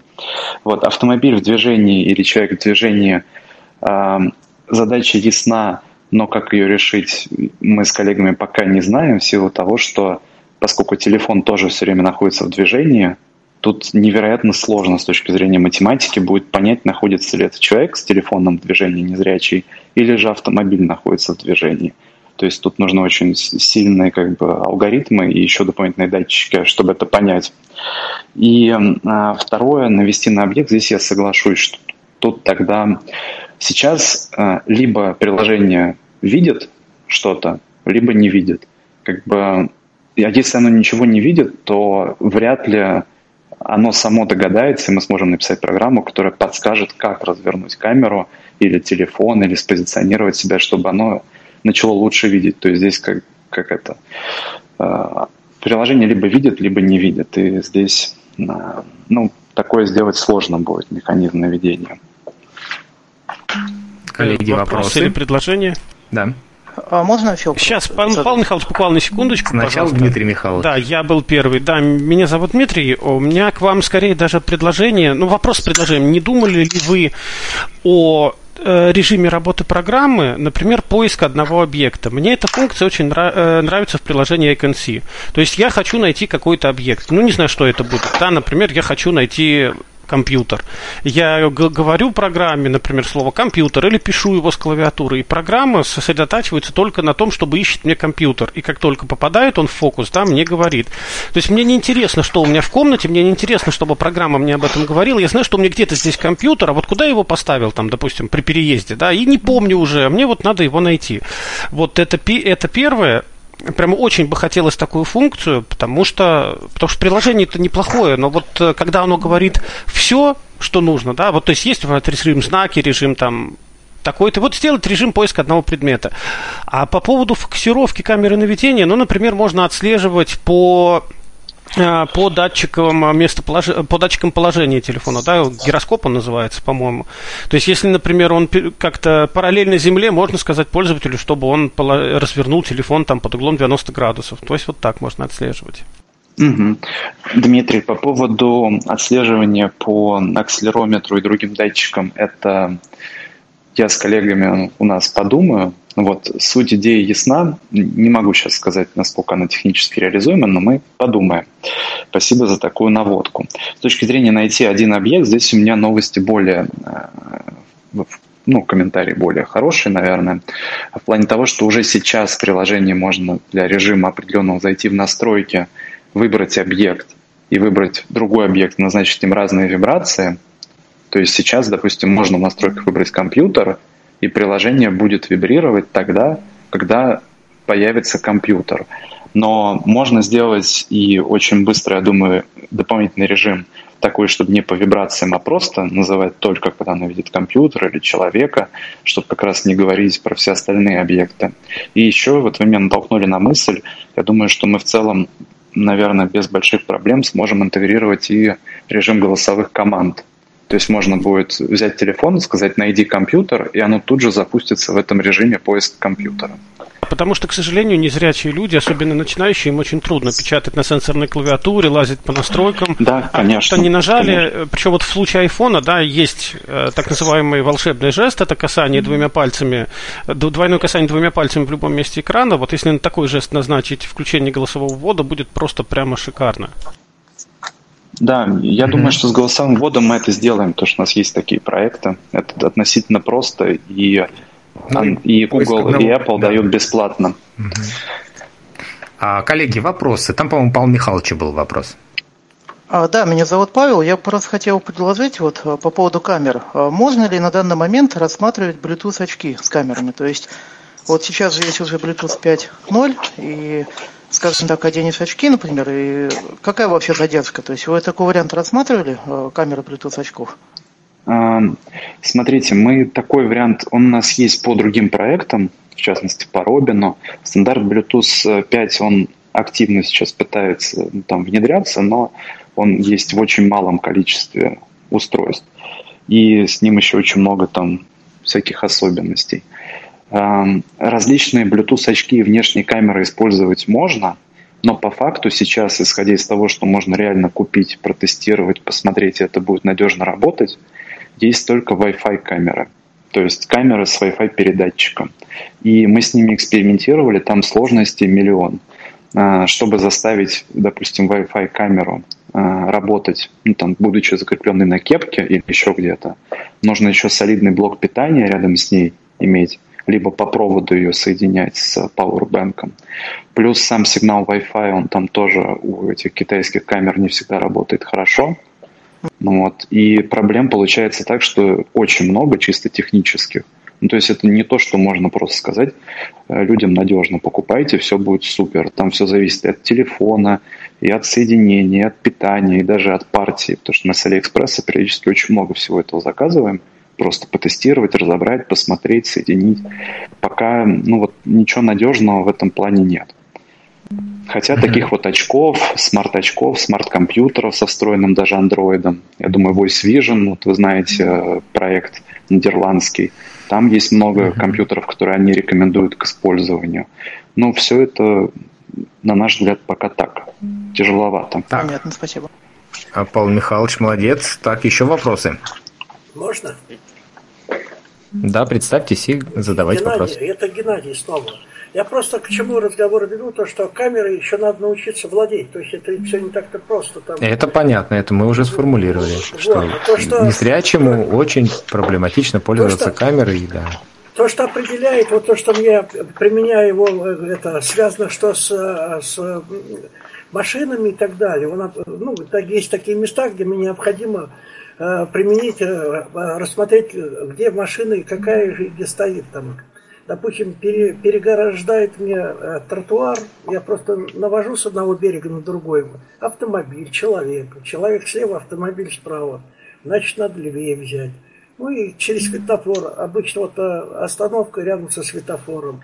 И автобусы за друг другом стоят – наводишь автобусы, значит, левее или правее берешь, и промежуток, ну, чтобы автобус, допустим, на зебре стоит, у нас такое часто. Я просто говорю, как я применяю, я его довольно-таки практически чуть ли не каждый день применяю. Угу. Видите, у вас просто... постоянный пользователь, отлично. Ну, а вообще, ну, вы можете, вот Денису просто вопрос, спросить, Геннадий, просто э, нужно, давайте мы еще вот вопросы, вопросы у нас, а вот описать э, вот ну, может, какую-то задержку, да, то есть вот как работает приложение, потому что по моим ощущениям, ну, мало того, что он не сразу срабатывает, а, но и оно еще и повторяет несколько раз, э, то есть вот как это происходит? То есть вот он заметил э, приложение, определил, что это компьютер, и дальше что оно делает? Нет, ну компьютер он может... Это... Нет, Геннадий, это вопрос к Денису. А, да, я, я вот тоже хотел уточнить. А, смотрите, по у нас, ну, наибольшее количество разброса по функционалу и по точности всегда на телефонах Android, потому что там очень огромное количество производителей разных моделей, и мы, к сожалению, физически не можем на всех этих телефонах погонять, посмотреть, проверить и так далее. А, на более-менее хороших телефонов с Android 10, э, с последними версиями iOS задержка э, до момента распознавания всегда меньше секунды. Как правило, она четверть секунды или полсекунды, а после этого запускается механизм ну, озвучивания синтетического голоса в операционной системе, который еще тоже занимает около минуты. Э, иногда, ну вот я понимаю, о чем вы говорите, что на какое-то время. Дело в том, что там так построено, что, ну, в приложении, что когда ты смотришь в одну сторону, оно действительно все время говорит, что там, ну, вот этот вот объект. А, и там в приложении формируется такой своеобразный стек, говоря языком программистов, вот этих событий, которые нужно озвучить, что как бы этот объект в этой зоне оказался, даже если это тот же самый объект. Поэтому если очень быстро повернуть в сторону приложения, то оно сначала назовет вот один или два раза тот объект, который был в предыдущем кадре, еще раз, потому что он уже попал в стек, и потом начнет анализировать новый кадр с нового ракурса. Но если, допустим, ничего не было, то есть в стеке ничего нет, никаких объектов, и вдруг попало кресло или автомобиль, то приложение практически сразу же скажет автомобиль или кресло. Но поддержав на вот так вот в одну сторону автомобиля, автомобиль, если это тот же самый автомобиль, то, скорее всего, когда вы еще раз резко повернете в бок, понимаете, что он ваш товарищ, человек, хотите проверить, распознать ли он человека, приложение может еще на протяжении секунды или полторы, иногда даже две, сказать как бы автомобиль, автомобиль, но это не значит, что он определяет как бы вашего товарища как автомобиль, значит, что просто в стеке э, с предыдущей как бы задачей распознавания остался еще этот объект, и он еще не озвучен. Ну, то есть это побороть никак нельзя? А, это можно будет побороть, и мы, мы про это подумаем, но там надо применять уже такую а, сложную математику с тем, чтобы анализировать, а, как, в какую сторону, зачем двинулась камера, то есть распознавать не только объекты, но еще и распознавать, какие движения пользователь сделал со смартфоном, И это, и это очень сильно нагружает. У нас еще большая проблема была в оптимизации, потому что все эти задачи искусственного интеллекта, они очень сильно нагружают телефон. Если брать mm-hmm. там другие приложения, которые работают с облаком, то там телефон просто передает картинки. Когда все считается внутри, офлайн, без интернета в телефоне, это практически полностью загружает его процессор. Это постоянная обработка Хорошо. изображений. Можно? Давайте еще э, вопрос, кто-то был готов задал. Можно, да? Да, если позволите, я вот задам, Евгений. А то мне тут не дадут. Да, меня зовут Евгений, я к математике тоже имею прямое отношение, правда, к первоначальной, а не к прикладной, но да ладно. Вопрос у меня, вот вы сказали про базы данных и про датасеты. Сказали, что вы сформировали что-то сами, а что-то взяли из открытого доступа. Но я тут э, знаю изнутри ситуацию с э, вот этими датасетами изображений. Э, почему бы вам, во-первых, не обратиться к русским университетским базам и э, как-то попытаться скооперироваться с ними, раз вы говорите, что у вас не коммерческий проект, но, в принципе, я думаю, мало кто откажется и скажет, нет, мы вам только за деньги это продадим. А дальше, э, почему вы, не, вы сказали, что вы не хотите встраивать в приложение режим добавления объектов. Но как происходит обучение э, нейросетей? А, часто вот мы заходим на какой-то сайт, и там нам говорят, выберите, если вы хотите зайти и там, в общем, зарегистрироваться или то-то, то-то, отметьте все изображения, на которых вы видите там гидранты, огнетушители, пожарные машины. Вы отмечаете, а вам картинка сбрасывается, и вы снова видите Э, другую вам опять отметьте то-то, то-то, и только с третьего или с четвертого раза вас туда пускают. Делается это как раз специально для того, чтобы э, живой человек туда закинул э, распознанный, то есть теги приписал э, конкретное изображение. То есть вы в свое приложение теоретически можете встроить, ну, грубо говоря, режим добровольцев. То есть человек берет камеру, зрячий он там, не знаю, или он знает точно, что в камере, он делает фотографию, присваивает ей тег, ну, запускает тот, я не знаю, текст, голос говорит. Это вход э, в магазин такой-то, такой-то. Вам сбрасывает, и все, оно уходит к вам. Ну, понятно, вы сказали, что офлайн работает, тут уже придется в онлайне. Это приходит к вам, вы видите это, добавляете в свой датасет с тегом таким-то, и таким образом совершенно э, за счет добровольцев можете свои датасеты пополнять реальными полевыми изображениями. Почему вы это не хотите делать? Угу. Евгений, понял. Э, отвечаю. Но опять же в таком кратком формате. Эм, смотрите, университетские базы. Мы работаем со всеми, ну там, техническими вузами, практически со всеми, кто в этом направлении э, там что-то делает. Это Бауманка, это там, с Вестехом есть проекты, с МИРА в Москве, с Новосибирским техническим э, университетом, много с кем. Реально в России дата-сеты, ну вот, вот эти сборы данных, ну, точнее вот эти изображения все, они называются здесь дата-сеты. В реальности в России их практически никто не собирает.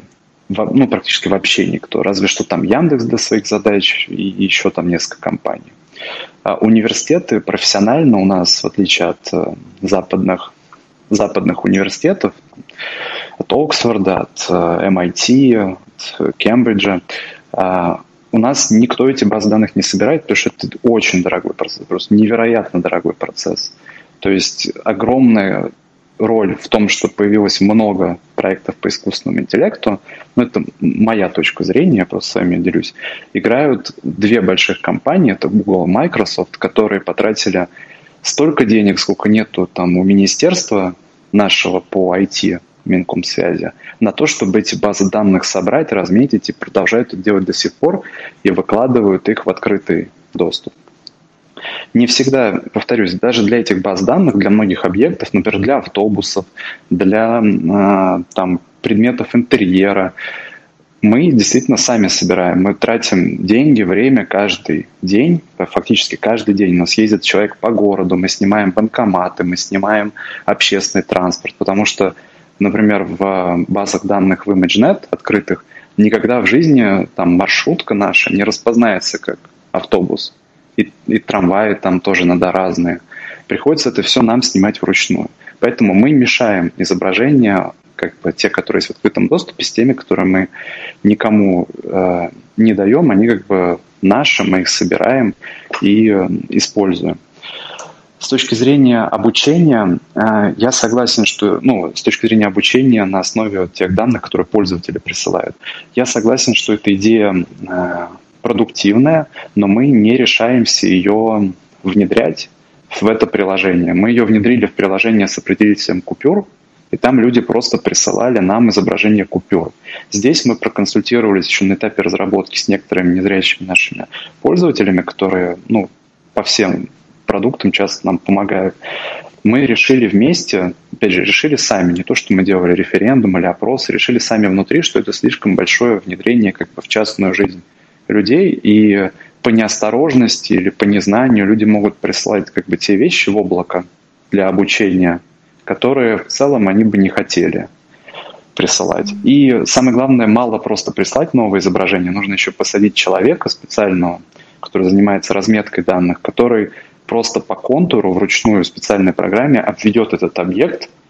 Ну вот если есть автобус, нужно на этом объекте специально такими полигонами, линиями выделить, где находится автобус, а где остальные объекты и другой фон. К сожалению, сейчас это ну, стоит невероятно дорого. И, ну, несмотря на то, что мы это каждый день делаем, наши ресурсы явно не такие, как у Microsoft и у Google.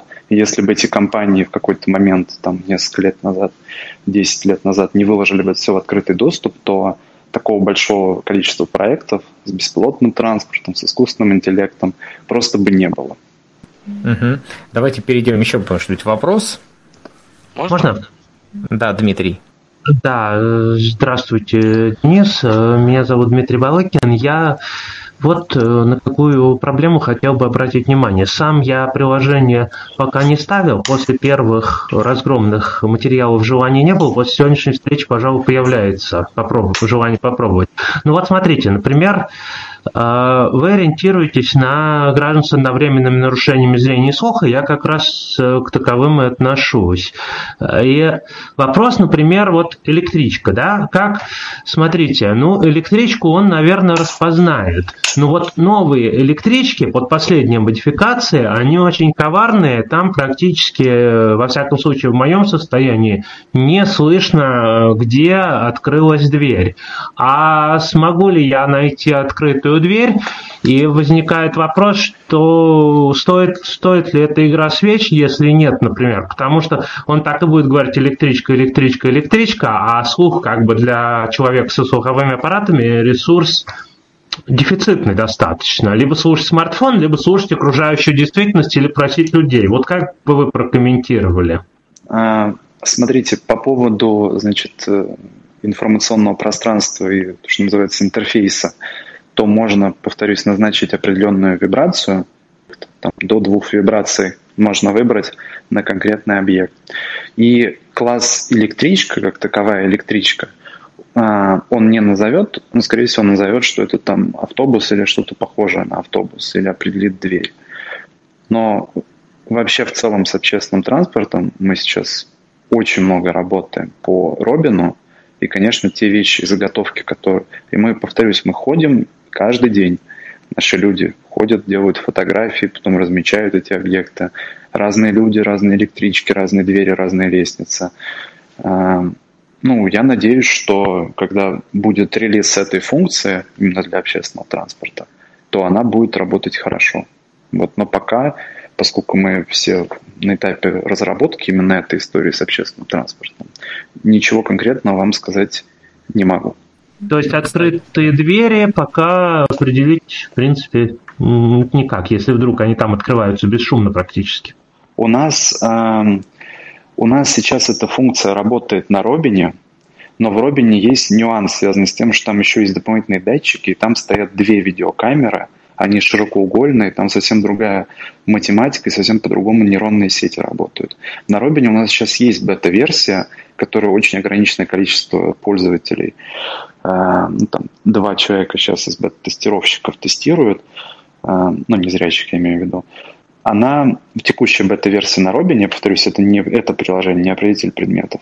Это железное наше устройство, умный помощник, она, прошивка позволяет понять, что это общественный транспорт, она позволяет понять, дверь открыта, дверь закрыта, ну, то есть он прям озвучивает, если в кадр попала дверь, он говорит, дверь открыта, дверь закрыта.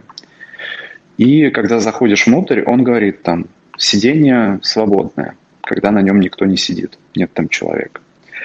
Вот. Но это как бы бета-история, она работает только на Робине. О том, каким образом ее перенести на определитель предметов, мы подумаем, когда она на Робине будет хорошо работать. Потому что, к сожалению, просто скопировать, перенести не получается, потому что там разная архитектура систем, там разная обработка, там по-другому даже нейросети собираются. Ну, это чисто технические заморочки.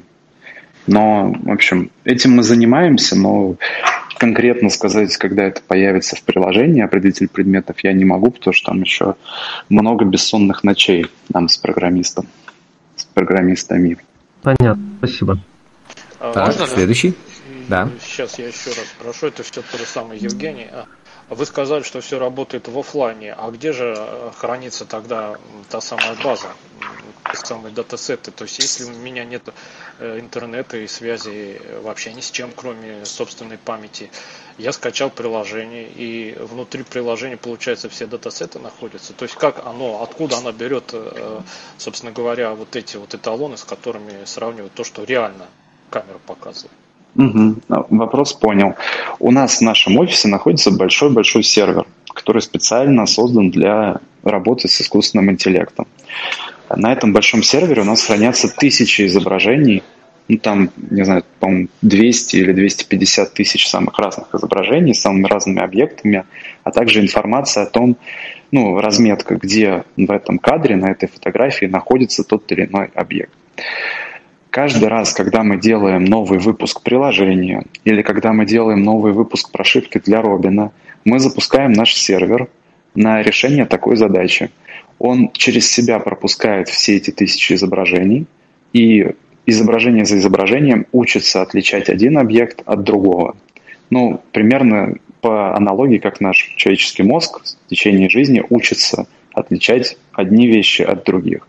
Сейчас для определителя предметов и для Робина тоже сервер работает без остановки три дня, чтобы сделать один слепок вот такой нейронной сети. Тут специальный файл, который потом закачивается в приложение. Этот файл не очень большой, но в нем уже выстроены все связи, как в нашем человеческом математические связи. Для того, чтобы потом, когда приложение увидит на картинке по специальным параметрам по специальной математике алгоритмам нейронная сеть решает, с какой вероятностью этот объект похож на один из тех, на которые ее тренировали. То есть фактически это как черный ящик, который на выходе говорит вероятности. Допустим, это, это автобус с вероятностью 90%. Это, значит, э, это человек с вероятностью 70%. И в зависимости от комбинации этих вероятностей, в зависимости от того, что считает нейросеть, приложение уже называет объект. Ну, она считает, насколько этот объект похож на вот такой вот.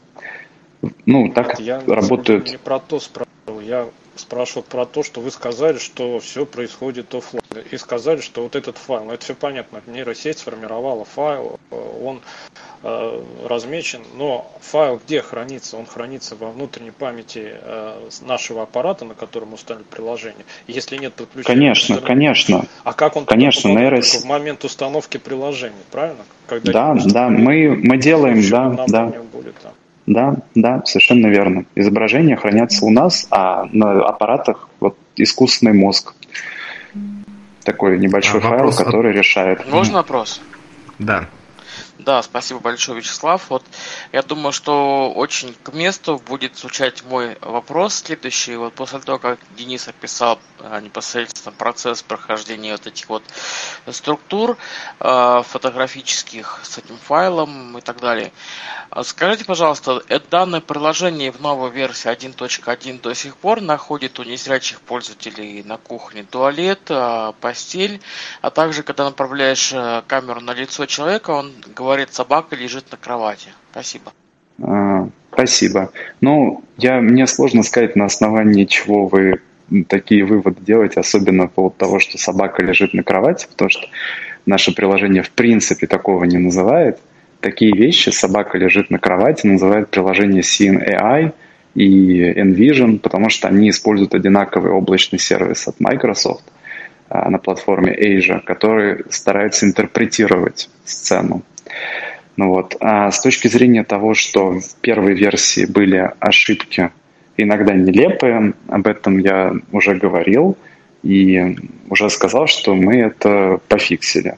Здесь а, мы как бы свою ошибку поняли, она была чисто программная, прорвалась а, в релиз случайно, но от этого как бы наша вина никуда не девается, но, повторюсь, в течение нескольких дней мы уже выпустили новую версию, там такого уже не должно быть, потому что там новые механизмы проверки результатов, и там поправлена нейронная сеть, поправлены объекты, и все должно работать хорошо. Геннадий, можно еще раз? А, так, давайте мы сначала спросим, может быть, кто-то еще не, не успевал ну, никак задать вопрос, может быть, э, но хотел бы очень сильно. Давайте мы даем вам возможность прорваться практически в эфир.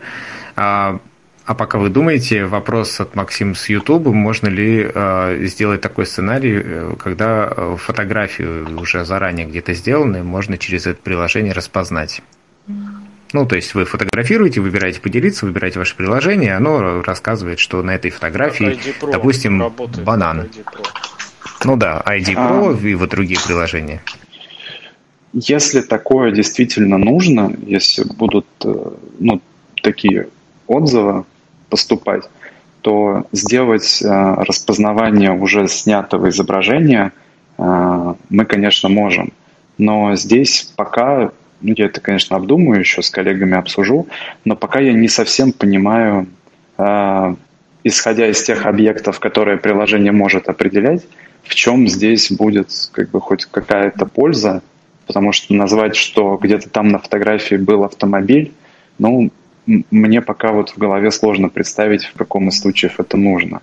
Есть приложения, которые, как я повторюсь, которые интерпретируют э, изображение, ну, то есть рассказывают, на что это похоже. У Facebook есть такие вещи, Instagram а, за рубежом тоже внедряет такие алгоритмы, Microsoft и прочее. Вот такие вещи мы как бы подключить можем, но мы не посчитали нужным, потому что уже очень много приложений, в том числе бесплатных, это все делают. Единственное, они часто делают это на английском языке, но мы решили пока таким путем не идти. А вот еще вопрос, э, как понять, где находится объект, слева или справа? То есть правильно ли я понимаю, что пока объект в кадре, да, в камере, он э, об этом повещает, как только вы ее передвигаете, то по идее не должен. А, как сейчас алгоритм работает так, что даже если часть объекта находится в кадре, например, часть человека, и алгоритм понимает, догадывается с нужной вероятностью, что это человек, он его назовет. Вариант с направлениями лево-вправо, там прямо или там с градусами, что на 10 градусов, там на час дня, ну как в навигации.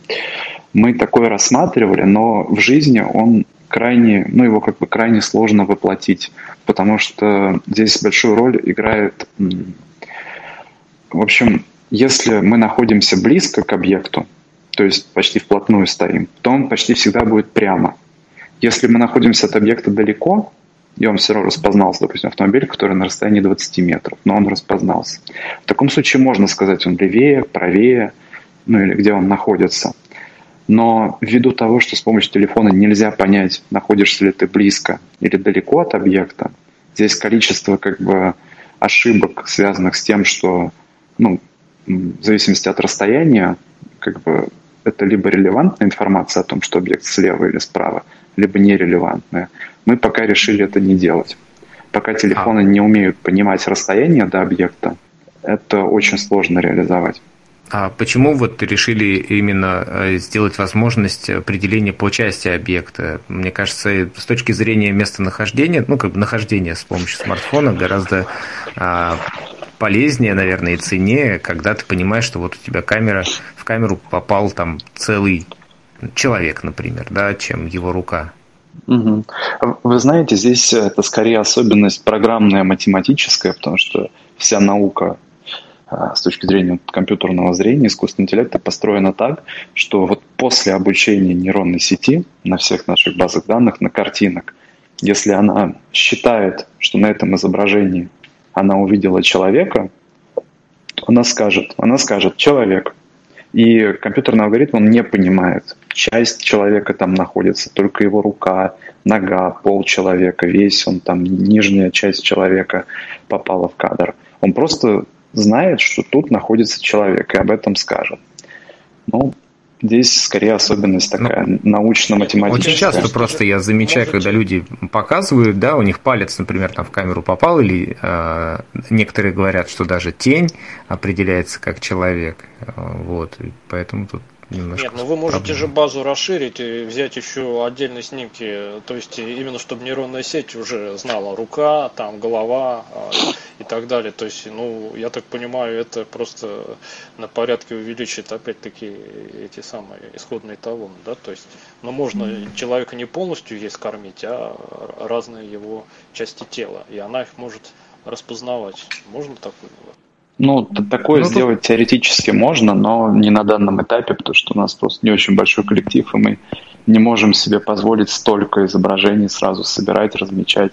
Повторюсь, только но гиганты индустрии проблема, могут да, это сделать. Из-за того, что да, просто может быть проблема из-за того, что э, какой-то объект э, нужен целиком, да, а там, например, кто-то там машина или там еще что-то, чем быстрее он распознает, тем лучше.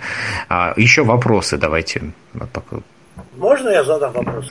Опять Геннадий, Геннадий. давайте. Геннадий, да, я, я просто по теме хочу, то что как бы приложение, я считаю, что это лучше для улиц подходит, то есть э, ну, ну нужнее просто.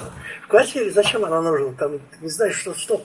Ну, просто я хочу такой вот светофор, чтобы от светильников различал. А то светильник, как увидит, он говорит светофор. Но я понимаю, что это не светофор, а светильник. Вот это мне мешает очень здорово, потому что подходишь в незнакомом месте, а он светофор. Ну, я не могу согласиться с этим, что не должно быть тут светофора. Вот такой вот такой, вот как-нибудь можно это сделать или нет? Вот все-таки это приложение на улице очень хорошо помогает. Хорошо, я обязательно мы еще раз перепроверим историю со светофорами, и мы сейчас собираем новые изображения светофоров, потому что они периодически меняются, и появляются новые, к сожалению, нейросеть путает если брать стандартные вещи, она путает, нам приходится русские светофоры и давать и так далее. Поэтому я этот я... вопрос себе запишу, мы проверим. И вот, вот, и вот когда предметы включаешь в пункт, там лучше различает вот эти светофоры и все прочее. А вот когда лестницы, дорожные знаки, там не очень срабатывает как-то. А вот когда предметы включишь, вообще великолепно. Я не нарадуюсь это приложение. Мне это очень помогает. Геннадий, а вы из какого города? Хорошо. А город Оренбург. Хорошо. А, Геннадий задал свой вопрос, еще, может быть, кто-то хотел, а то у нас а может быть предложение внести, если среди присутствующих кто-то есть, у кого версия 1.0.1 сейчас на Android именно установлена, именно на Android, а, включит голосовую активацию и попробует в окружающем пространстве что-то распознать. И чтобы э, вот Денис прокомментировал. А то тут говорили, что он там находит что-то там, лежащую собаку и так далее. Ну вот, может быть, попробуем, если кто-то возьмет на себя, прям показать. Ну, сейчас мы пока э, как-то, когда пока люди обдумывают э, свои возможности, может быть, даже у меня это получится. А давайте вот еще вопрос тогда. Может быть, э, у кого-то пользовательский опыт уже свой, хотел бы поделиться. А то у нас все как-то все хорошо. Не, ну если у меня хорошо, то хорошо. Геннадий, все, мы, понятно, простите, просто, может быть, э, еще кто-то хочет сказать. Э, сейчас я пойду еще ну, на YouTube. У меня уже посмотрю. темно, я не могу это взять, даже если свет включу. Так что хотелось бы, чтобы кто-то, да, хороший. А, Денис, кстати, еще вопрос. Э, это все вот этот неугомонный Евгений. Да, вот, значит, да, конечно. А зависит от скажем так, вот конъюнктуры съемки, то есть освещенности, э, угол, угловые размеры до объекта, там угол между вот этим самым, как бы это сказать-то, ну, короче, вот как это по-русски? Ну, короче, вот этот вот чип камеры, который именно свет, свет снимает, uh-huh, uh-huh. не зависит от этого. Или, то есть, если у меня сумрак грубо говоря, я снимаю и потом при хорошем освещении, будут результаты распознавания от этого варьироваться или нет? К большому сожалению, результаты сильно зависят от качества камеры и, естественно, от условий. Например, я не знаю просто, насколько остальным участникам будут технические подробности интересны, но слабое место всех камер телефона – это, конечно, низкая освещенность. А, когда темно или просто там даже в квартире, когда а, там солнце не светит, а сильно облачно, там дождь собирается, а, освещение может быть очень низким. И в таких условиях все компьютерные алгоритмы очень плохо работают. Это всегда очень значимо. И чем там дешевле и проще телефон, тем там обычно проще стоят тут матрицы, которые отвечают за фото-видеосъемку, тем хуже в таких условиях э, телефон себя чувствует, тем меньше вещей он распознает, тем больше разных ошибок может быть. Эту вещь, к сожалению, никак не побороть, потому что там 200, там, может быть, тысяча разных моделей телефонов. С этим ну, нам приходится мириться. Ну, а Здесь а как же мы вот бессильны. для распознавания купюр э, приложение автоматически включает э, вспышку, да? Э, здесь же тоже, как я понимаю, фотосъемка, только тут же не видеосъемка, а фотосъемка. То есть оно может же тоже вспышку включать. Оно может, но мы такую функцию вставлять не стали, потому что у нас на самой-самой ранней версии, которую мы внутри себя тестировали, у нас в команде есть тоже незрячий разработчик, ну, если ходить по улице и везде как бы светить, то это слепит людей не очень комфортно. И самое главное, когда мы распознаем купюры, они вот прямо здесь перед телефоном находятся, там как бы ты светишь и сразу подсвечиваешь объект, и все понятно. А когда мы пытаемся водить по квартире, там объектом или там на улице автомобиля, там объекты могут быть далеко, и вспышка обычная, фонарик, он там эффективен на полметра максимум, на метр. Дальше уже, ну, как бы это не помогает. В Робине у нас используются камеры с инфракрасной подсветкой. То, что там это можно сделать, то, что там за железом мы отвечаем, и мы его делаем. С телефонами, к сожалению, вот ночная съемка как была проблемой, так и останется. И вечерняя. Ну, солнце тоже мешает. Так, я сейчас э, включил голосовую активацию, буду так чуть-чуть шуметь. Да, а тогда расскажите, какие условия э, съемки сейчас, освещенность? Там, а, условия улица? съемки у меня сейчас э, сумрак, ну как сумрак, да, вечер, вечер дня, а передо мной ноутбук, э, э помещение где-то метров 18, э, не будем тестировать ни знаки, ни, а, ну может быть двери лестницы, нет, наверное, тоже нет, лестницы у меня нет. А, подобрал я тут несколько предметов, которые у меня тут есть. А, телефон Samsung S7. Ну вот, наверное, все. А, значит, света нет, да? Свет, свет. Ну, тут есть из окна какой-то. А, нахожу на, на, на смартфоне а, приложение определитель предметов. Определитель предметов. Активирую его. Выбор режима. Настройки. А он предлагает выбрать режим, и здесь есть э, то самое сообщение. Используйте приложение для получения информации. Будьте осторожны. А, очень приятно. И внизу три кнопки. Дорожные знаки, кнопка. Предметы, кнопка. Двери, лестница, кнопка. А, выбираем предметы. Дорожные знаки, кнопка. Предметы, кнопка. Смартфон два раза провибрировал. кнопка. И открыл видоискатель. Компьютер, компьютер, а, телевизор, ком... телевизор, телевизор. Это вот а, я направил камеру на да. компьютер, да. Ну, видимо, телевизор, потому что Э, когда один монитор. Ну, не знаю, вот давайте вот э, Денис прокомментирует. Я сейчас компьютер. буду в разные... Компьютер. Компьютер. В разные а, места направлять, да, и посмотрим. Вот у меня есть еще один объект. Посмотрим, что он скажет. Давай, говори. Ваза. Это ваза. на самом деле не ваза. ваза. Это бутылка, должен он сказать. Э, с хорошим... С точки зрения машины это одно и то же. Это долго. Хорошим долго лимонадом. Нет, он иногда говорит бутылку. Да? Бутылку. Хорошо. А, вот у меня еще есть предмет. Человек. Человек. Нет, человек это я. Вот. Клавиатура. А, давай вот говорю, что это у нас такое. Пульт. Пульт. А пульт. причем пульт он пульт. нашел только, ну, где-то рас, расстояние вот полметра где-то, да? был бы идеально, конечно, если бы он пульт находил где-то пораньше. А вот у меня есть еще такой предмет, который я никак не понимаю, почему он не распознает. Даже две ложки у меня есть, вернее, ложка и вилка. А ложка, я так понимаю, там есть даже в списке. И у меня никак не получается. Вот большая ложка, я ее а, перед камерой зафиксировал, а, держу и никуда не сдвигаю. Нет, но надо ее на стол вот... положить, потому что, наверное, в базе на... она именно лежащая на столе сфотографирована. На стол. Хорошо. Тогда надо клавиатуру убрать, пульт убрать, бутылку убрать. Да. Ваза. Ваза. Нет, это бутылка. Ваза. Ваза. Да, это бутылку Ваза. я убрал. Ваза. Ваза. Ваза. Компьютер. Компьютер. Нет, компьютер вот он определяет хорошо, знатно. Вот. А еще есть такая проблема, есть у меня такой будильник, я не знаю, может быть, кто-то с ним знаком, он делает вот так вот. 30 минут. Температура а, и я попробую навести камеру на этот самый будильник. Ну, может, он что-нибудь скажет. Телефон, телефон, телефон. Ну, телефон. примерно вот так. А, понятно, что тут, может быть, было бы хорошо, если у нас было там видео какое-то, там еще чего-то, но а, принцип примерно такой. То есть а, объекты, которые у нас находятся вблизи перед камерой, мелкие, а, вот он распознает, но близко. А крупные, ну вот помните постель, да? Давайте. У меня есть тут в комнате диван. Давайте мы найдем постель. Постель.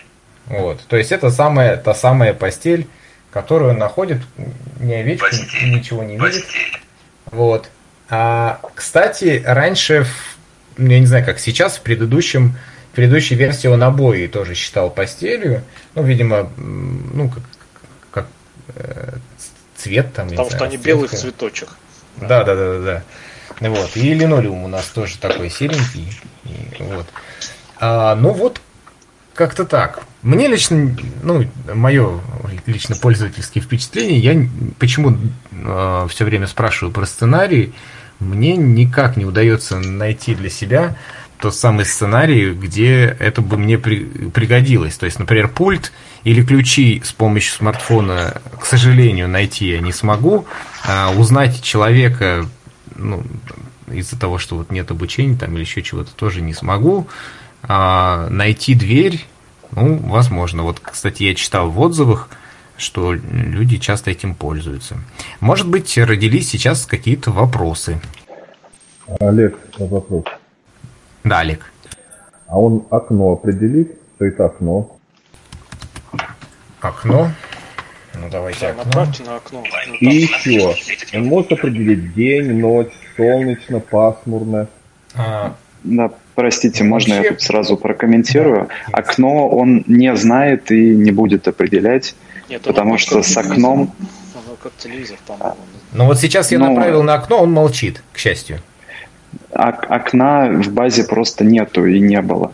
А, с окном а, это на этапе еще тестирования самых ранних, и еще даже нету приложения другого продукта а, Робина. Там, знаете, в чем дело? Окно всегда источник света. И когда этот яркий источник света, когда камера направляется на этот яркий источник света окно, в почти 100% случаев Э, ну, как бы чисто сенсор камеры, он ничего не видит, кроме огромного светлого белого пятна. И в таких условиях, ну, чисто физически с помощью камеры невозможно что-либо внятно распознать. Поэтому окна, ну, там, окно можно распознать, если вы на улице снимаете, допустим, дом, и в нем окно. Вот. В таких случаях окна в нейронных сетях, в искусственном интеллекте могут быть распознаны. Но если вы пытаетесь дома там или где-то сориентироваться, где находится окно, то шанс неудачи почти 100%. Вот. А телевизор, то, что там несколько раз звучало телевизор, действительно, в зависимости от того, как направить телефон, когда вот яркий экран компьютера заполняет большую как бы, часть э, вот этого снимка изображения – и там нет других признаков, ну, типа как у ноутбука, разных вещей, то, конечно, поскольку приложение видит огромный прямоугольный экран для себя, оно делает предположение, что это скорее телевизор, нежели что-то другое.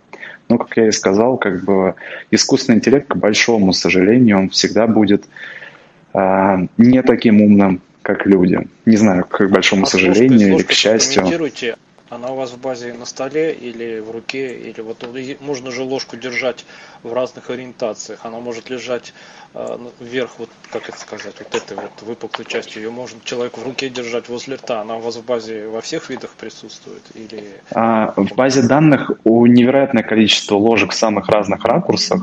Конкретно здесь мне сложно э, сказать, ну, как бы как, ну, непонятно, как именно ложкой, ну, и вообще в идеале... Могут пользователи даже не... присылать сейчас э, какие-то предметы, вот, ну, например, потому что будильники, да, вот эти вот, которые говорящие, которые на самом деле часы, да, может быть, они у многих распространены, да, там разные, разные формы, понятно, их там десятки видов, mm-hmm. вот, но вот именно тифлоприборы, которые, ну, раз позиционируются как для слепых, то, может быть, и был бы смысл добавить. Вы знаете, мы все комментарии, которые нам приходят на почту, э, в личку, в соцсетях э, люди пишут, мы их все складываем, и мы не можем как бы каждый день выпускать обновления, но периодически, естественно, мы будем из того, что возможно, добавлять и расширять. Поэтому любой комментарий для нас очень ценен. Ну вот, когда на какой-то объект, предмет, сценарий поступит много комментариев – мы, естественно, эту функцию ну, в приоритете постараемся сделать. А как вы отслеживаете? У вас есть какой-то сайт, обратная связь, форма там, я не знаю, там или какой-то бета-аккаунты какие-то открытые? А, Кто и как вам? Сейчас, сейчас комментарии мы собираем, во-первых, из социальных сетей, в том числе YouTube и так далее. У меня коллеги просматривают весь материал, выписывают абсолютно все отзывы, а, мы собираем, нам на почту часто пишут, у нас указана почта info собака sensordefistech.ru. Туда очень много людей пишут. А, мы эти комментарии отрабатываем, плюс пишут в комментарии в, ну, в самих магазинах. Вот мы там да, всем стараемся отвечать. Да. А, соответственно, из всего этого мы формируем большие себе списки всех комментариев. Дальше мы их как бы группируем, ну, если есть какие-то похожие, мы их группируем, видим, что людей беспокоит больше всего, по каким функциям больше всего, предложений, комментариев, каким меньше всего. И исходя из этого формируем себе план работы по приложению. Ну, то есть, что делать завтра, на следующей неделе, через месяц и так далее. Какие-то вещи мы понимаем, что очень важные, но трудно решаемые, мы их как бы в первостепенный план разработки не ставим. А те вещи, которые ну, можно сделать, вот, например, как сегодня мы уже обсудили, что э, ввести голосовой режим команд, чтобы просить, там, найди мне только автомобили, и оно будет срабатывать только на автомобиль. Такие вещи мы относительно быстро сможем сделать и обновление выпустить. Ну, примерно так. Денис, вот еще такой вопрос. А Евгений, я просто не последний. Знаю, почему ну, на самом деле важно, я думаю. Интересно, согласен. Да, то есть, э, смотрите, а почему бы не сделать, ну, как делают э, те же ID Pro и, и прочее. То есть, вы даете такую закрытый бета-аккаунт, но человек, грубо говоря, пишет на вот этот адрес, я хочу стать вашим бета-тестером. Вы ему даете этот аккаунт, он получит еще не выпущенный в релиз версию приложения, тестирует и вам пишет, что он думает, но он абсолютно со стороны, вот, вот как сейчас, вот он сидит и наводит в своей комнате, но он вам пишет, что у него да как. Вот можно ли так это сделать? Если нет, то почему?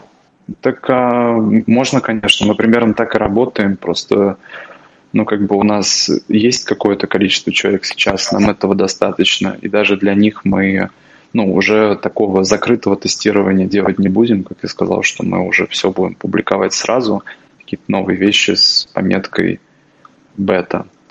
Вот в целом на будущее, ну вот сейчас и Камерата репостила, и мы там в соцсетях а, запускали, там сбор людей приглашали. Мы работаем с большим количеством там, семей незрячих людей. Ну, то есть, как правило, сейчас мы собираем тестировщиков, что называется, там, по знакомству. Особо больших, широких компаний не развертываем. Вот. И самое главное, что качественно проработать со всеми этими людьми, которые нам помогают там, протестировать функции, разобраться, там, что хорошо, что плохо, мы тоже можем ну, там, пятью, с десятью человеками эффективно. То, что тут как бы команда, много программистов, но менеджеров, которые могут вести и общаться с людьми, учитывать все замечания, у нас не так много. И мы не можем позволить себе там 100 человек привлечь, мы просто не сможем качественно со всеми отработать, и чтобы, в общем, все почувствовали, что мы все замечания от 100 человек учли, поэтому мы, у нас как бы ограниченное количество возможностей по тестированию. Но если нам кто-то пишет, я так понимаю, говорит, что, что приглашайте нас, работает, то мы всегда, угу. всегда приглашаем. То, есть, то есть уже сейчас вы можете оставить свои пожелания, предложения, собственно, там, где вы его скачиваете, да, и в Play Market, и в App Store ставить свои оценки, и, собственно, мне кажется, что это как раз самый такой оптимальный способ э, решения.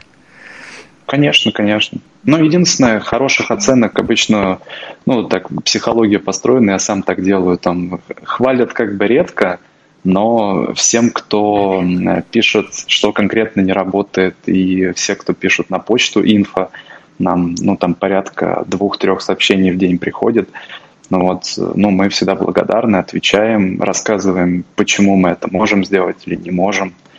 Ну, вот. ну и в целом я вот сейчас посмотрел статистику по iOS, поскольку у меня контрольная панель открыта. Там а, сейчас 490 скачиваний. Всего с Android у нас полторы тысячи уже установок. По iOS 490 скачиваний. На обновлении 1.0.1 я вижу, что перешли уже 403 человека. То есть фактически ну, это достаточно большое количество людей приложения не удаляют, а оставляют себе, обновляют. Вот, поэтому мы, конечно, заинтересованы в том, чтобы пользователей было больше, ну, вот сказали, чтобы в целом что люди, проблема... людям нравилось. Сказали, что проблема в том, что на Android очень много аппаратов, так как раз если бы человек вот э, написал вам, сказал, у меня модель такая-то, а вы видите, что у вас среди тестеров еще нет ни одного с такой моделью, вам бы было как раз выгоднее, чтобы э, люди с разными моделями из разных, э, грубо говоря, ну неважно откуда, чтобы лишь бы у них был большой разброс по моделям. И, в принципе, тогда бы у вас хоть какая выборка бы сформировалась. Да, ну я вопросы по разработке и прочим нюансам с удовольствием могу обсудить где-то в личной переписке, потому что не думаю, что сейчас многим mm-hmm. это интересно. Сразу ну скажу, да, действительно, что контакты открыты, если, да, и да. как бы те люди, которых, собственно, хотят связаться, я думаю, что здесь э, трудностей не возникло, у нас, по крайней мере, вот не возникло, да. А если есть еще вопросы, да, вот э, я так понимаю, уже народ чуть-чуть притомился. Вот. Э, мне кажется, самый простой способ, мы сознательно не уделяли большое время там, демонстрации, потому что э, в, нашем, в описании нашего мероприятия на сайте и в наших соцсетях есть и ссылки на приложения, и на обзоры на другие, и, собственно, можно оставлять комментарии. Вот. Но мне кажется, лучше, чем собственный опыт, э, тут понять сложно, да, то есть я вот, например, для себя выбор уже сделал, да, сделайте и вы. А, поэтому, если м, есть вопросы, появились, то а можно у вас еще есть время, Сергей. Да. Ну, я вот слушал внимательно вебинар сегодняшний, и вот по своему субъективному ощущению я, честно, не могу найти применение э, в своей жизни данному приложению. Исключительно потому, что, в принципе, то, что заложено сегодня в этом приложении, делают э, то же самое и другие приложения, да, приложения конкуренту, можно сказать, а, вот, или даже самый BeMyEyes, который работает через интернет, но который, с помощью которого можем решить практически вообще все, ну, любые задачи с помощью живого помощника. Вот. Э, поэтому, честно, я не вижу вот уникальности именно. Вот мне, мне бы хотелось видеть какую-то уникальность данного приложения, которое очень ну, ярко отличалось бы от всех остальных приложений, известных на сегодняшний день. Но, к сожалению, я для себя этой уникальности не вижу. Спасибо. Так, еще какие-то мысли? Может быть. Может быть, кто-то что-то понял, кто-то что-то не понял, может, у кого-то какие-то... Я уже боюсь говорить. Да, нет, ну, Геннадий, пожалуйста, я просто, итоговое вам слово. Я просто хочу поблагодарить за такое приложение хорошее. То есть, ну, это мое мнение, это ближе как бы к улице. То есть бы еще бы автобус распознавал номера автобуса, вообще прекрасно было. А, ну а со временем это все разработается и все войдет в свою норму. Спасибо еще раз большое за такое приложение. Геннадий, ну, кстати... я вам могу сказать, секунду, как раз в нашем университете с моей подачи э, пытались э, вот э, создать базу с номерами автобусов, затея провалилась. Может сейчас Денис скажет, пытались они это или нет, но в нашем университете затея сформировать и научить нейронную сеть автобус еще и с номером распознавать провалилось. Вот. Может, Денис скажет, как у них это было. Ну, я, кстати, расскажу сначала Давайте своем, в двух... нашем опыте, да, у нас, потому что в Нижнем Новгороде тоже есть такая компания Mixar, можно погуглить, да, и у них тоже был опыт определения расп... э, номеров автобусов. Э, в какой-то момент они остановились из-за того, что, к сожалению, вот эти таблички Э, мало того, что автобус может быть останавливаться где попало, но и таблички сами, они в разных форматах, цветов, в разных местах. И э, единственное, был найден решение определения по госномеру. Но понимаете, да, что госномер только спереди и сзади. Денис. Этот вопрос, ну, сама задача определения номеров транспорта, она действительно невероятно тяжелая. Мы над ней работаем уже год. Сейчас у нас алгоритм построен по принципу того, что мы ищем место, в котором находится табличка а, с номером, с названием маршрута и так далее. В, ну, вырезаем как бы для искусственного интеллекта эту табличку и дальше несколькими алгоритмами считывания и распознавания текста и символов пробегаемся и сначала отметаем, где там находятся цифры, где буквы, а потом детектируем цифры – Э, ситуация как бы такая, что таблички разные. В Москве, например, вообще светодиодами, такими желтыми огоньками э, эти номера отображаются. Ну, пока результаты нормальные. Но когда они будут хорошие, тогда мы опубликуем бету для Робина. И когда это будет в Робине, тогда будем думать, как это перенести в приложение. Денис, можно вам вопрос? Сейчас, погодите. Да, я, конечно. Я... Расстояние не подскажете, какое максимальное и минимальное до а, вот какого-то предмета, которое воспринимает и определяет камера? Ну, в среднем хотя бы. По, на, по нашему опыту 5 э, метров, 7-10, зависит от разрешения камеры телефона. Чем больше разрешение камеры, тем дальше могут быть объекты. Если камера у телефона не очень хорошая, то 3-5 метров. Если это очень хорошая камера, то даже на расстоянии 10 метров крупные объекты вполне приложение может назвать. Спасибо. Денис, можно вопрос? Да, да. У меня не вопрос, а больше предложение. Может быть, если вот, а может быть, сделать такой сценарий, которого у вас нет, был бы интересен незрячим. Сделать детектор освещенности. Вот один человек вносил такое предложение, сделать степень освещенности если она, мигает ли она, допустим, или постоянно свет горит, потому что многие люди есть, которые не видят, и они не знают, включил у них свет дома или выключен. День на улице, вечер, темно, светло. Вот на эту тему не думали? А, мы над, над этой темой думали, ровно как и над функциями определения значит, цветов, ну, цвет, как, какого цвета объекта и так далее. А, у нас это все есть в зачаточном состоянии, все эти алгоритмы но их как бы точность пока низкая, потому что, повторюсь, к нашему огромнейшему сожалению, невероятную роль играют самые разные телефоны и камеры на них. И поскольку, в общем, если взять там 5 Android-телефонов, их положить рядом, установить одно и то же приложение, которое определяет цвет, в большинстве случаев разные тона и иногда даже цвета будет определять одно и то же приложение на всех этих разных телефонах. Поэтому мы пока не додумались, как сделать это все надежным.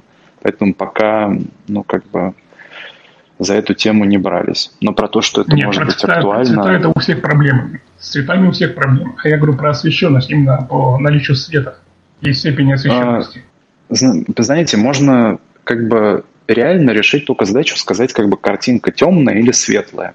Но если мы задачу решим, это не значит, что вы сможете понять, как бы, есть ли, допустим, свет, он включен или его забыли там выключить и так далее. Потому что, ну, допустим, светит ярко солнце, приложение будет вам говорить, что освещенность типа хорошая.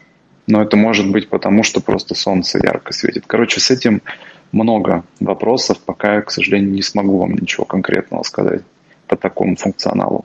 А вот вы сказали про распознавание номеров автобусов, так я вот мне э, пытался вклиниться. То есть с номерами-то проблема в том, что э, ну, подъехал автобус троллейбус. А номер, э, когда вы формируете базу, он, естественно, вот так, как вы его сняли, так он в нейронной сети и будет показан.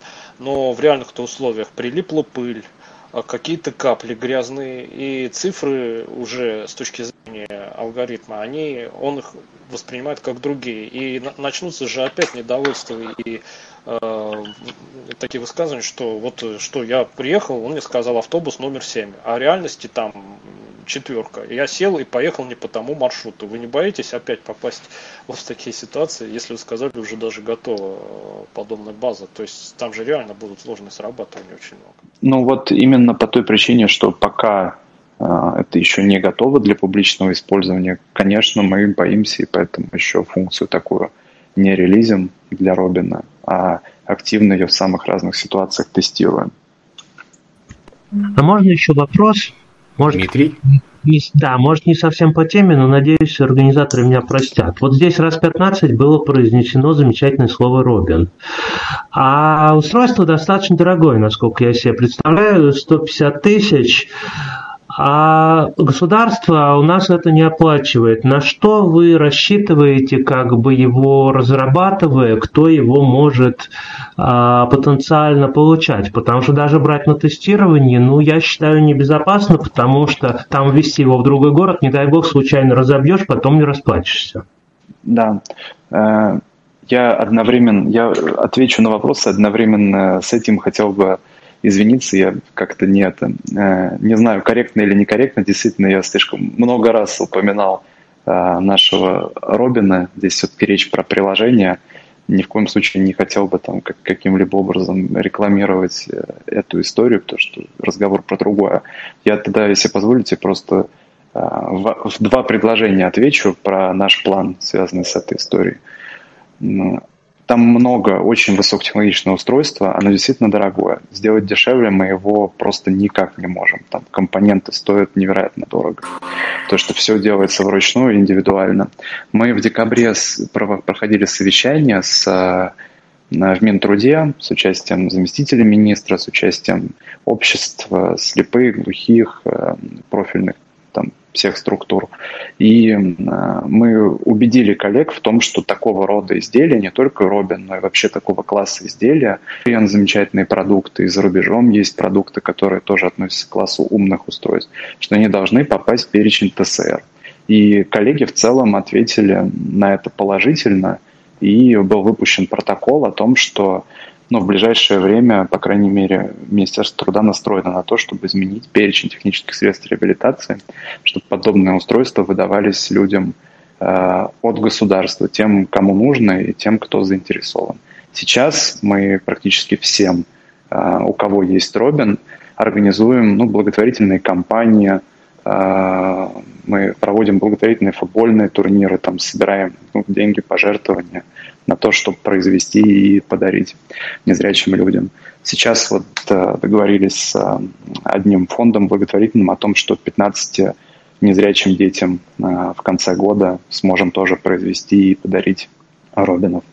Но в будущем, естественно, мы очень надеемся на перечень технических средств реабилитации, то, что там появится не только подобные Робина устройства, но и многие другие вещи, которые могут быть востребованы. Да простят меня участники нашего сегодняшнего вебинара, который затянулся аж почти на два часа. А мне кажется, что самое время подвести такую как бы, промежуточную черту. Я все-таки очень надеюсь, что приложение будет дорабатываться и, э, так сказать, э, мнение пользователей будет э, более активным, а разработчик будет, э, как это, будет возможность э, учитывать те пожелания, которые а, есть есть. А, большое спасибо Денису Кулешову, директору лаборатории SensorTech. Большое спасибо, дорогие участники. Запись, как всегда, будет выложена, и мы обязательно прикрепим а, текст со ссылками с разными там для скачивания и прочего. А, пользуясь тем, что пока еще никто не ушел, хотелось бы проанонсировать наш завтрашний вебинар, который состоится также в 4 часа, но уже в среду, на нашем портале радио и YouTube канале, и посвящен он будет оформлению текста. Кто-то хочет сказать?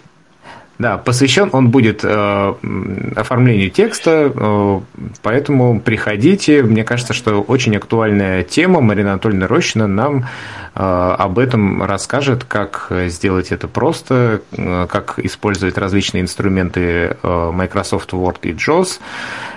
Для того, чтобы наш текст, в том числе и наши обращения, и наши комментарии, которые мы где-то оставляем, были корректными и с точки зрения грамотности орфографии правильные. Если есть у кого-то что-то добавить, скажите. Если нет, то, может быть, Денис. Спасибо. Э, я хотел бы да. тоже поблагодарить вас за дискуссию. Как я и сказал, мы как бы нас не очень много, но мы уже давно занимаемся этим делом и в целом э, ну, стараемся выпускать вещи, которые приносят пользу.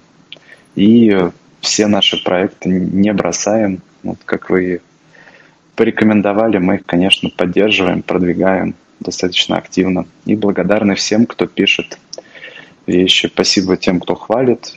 Огромное спасибо тем, кто подсказывает, в чем наша слабость и где слабые стороны. Вот в целом наша с вами цель, она примерно одна и та же. Мы хотим, чтобы в нашем обществе всем жилось хорошо. И в целом всегда благодарны вам. Спасибо.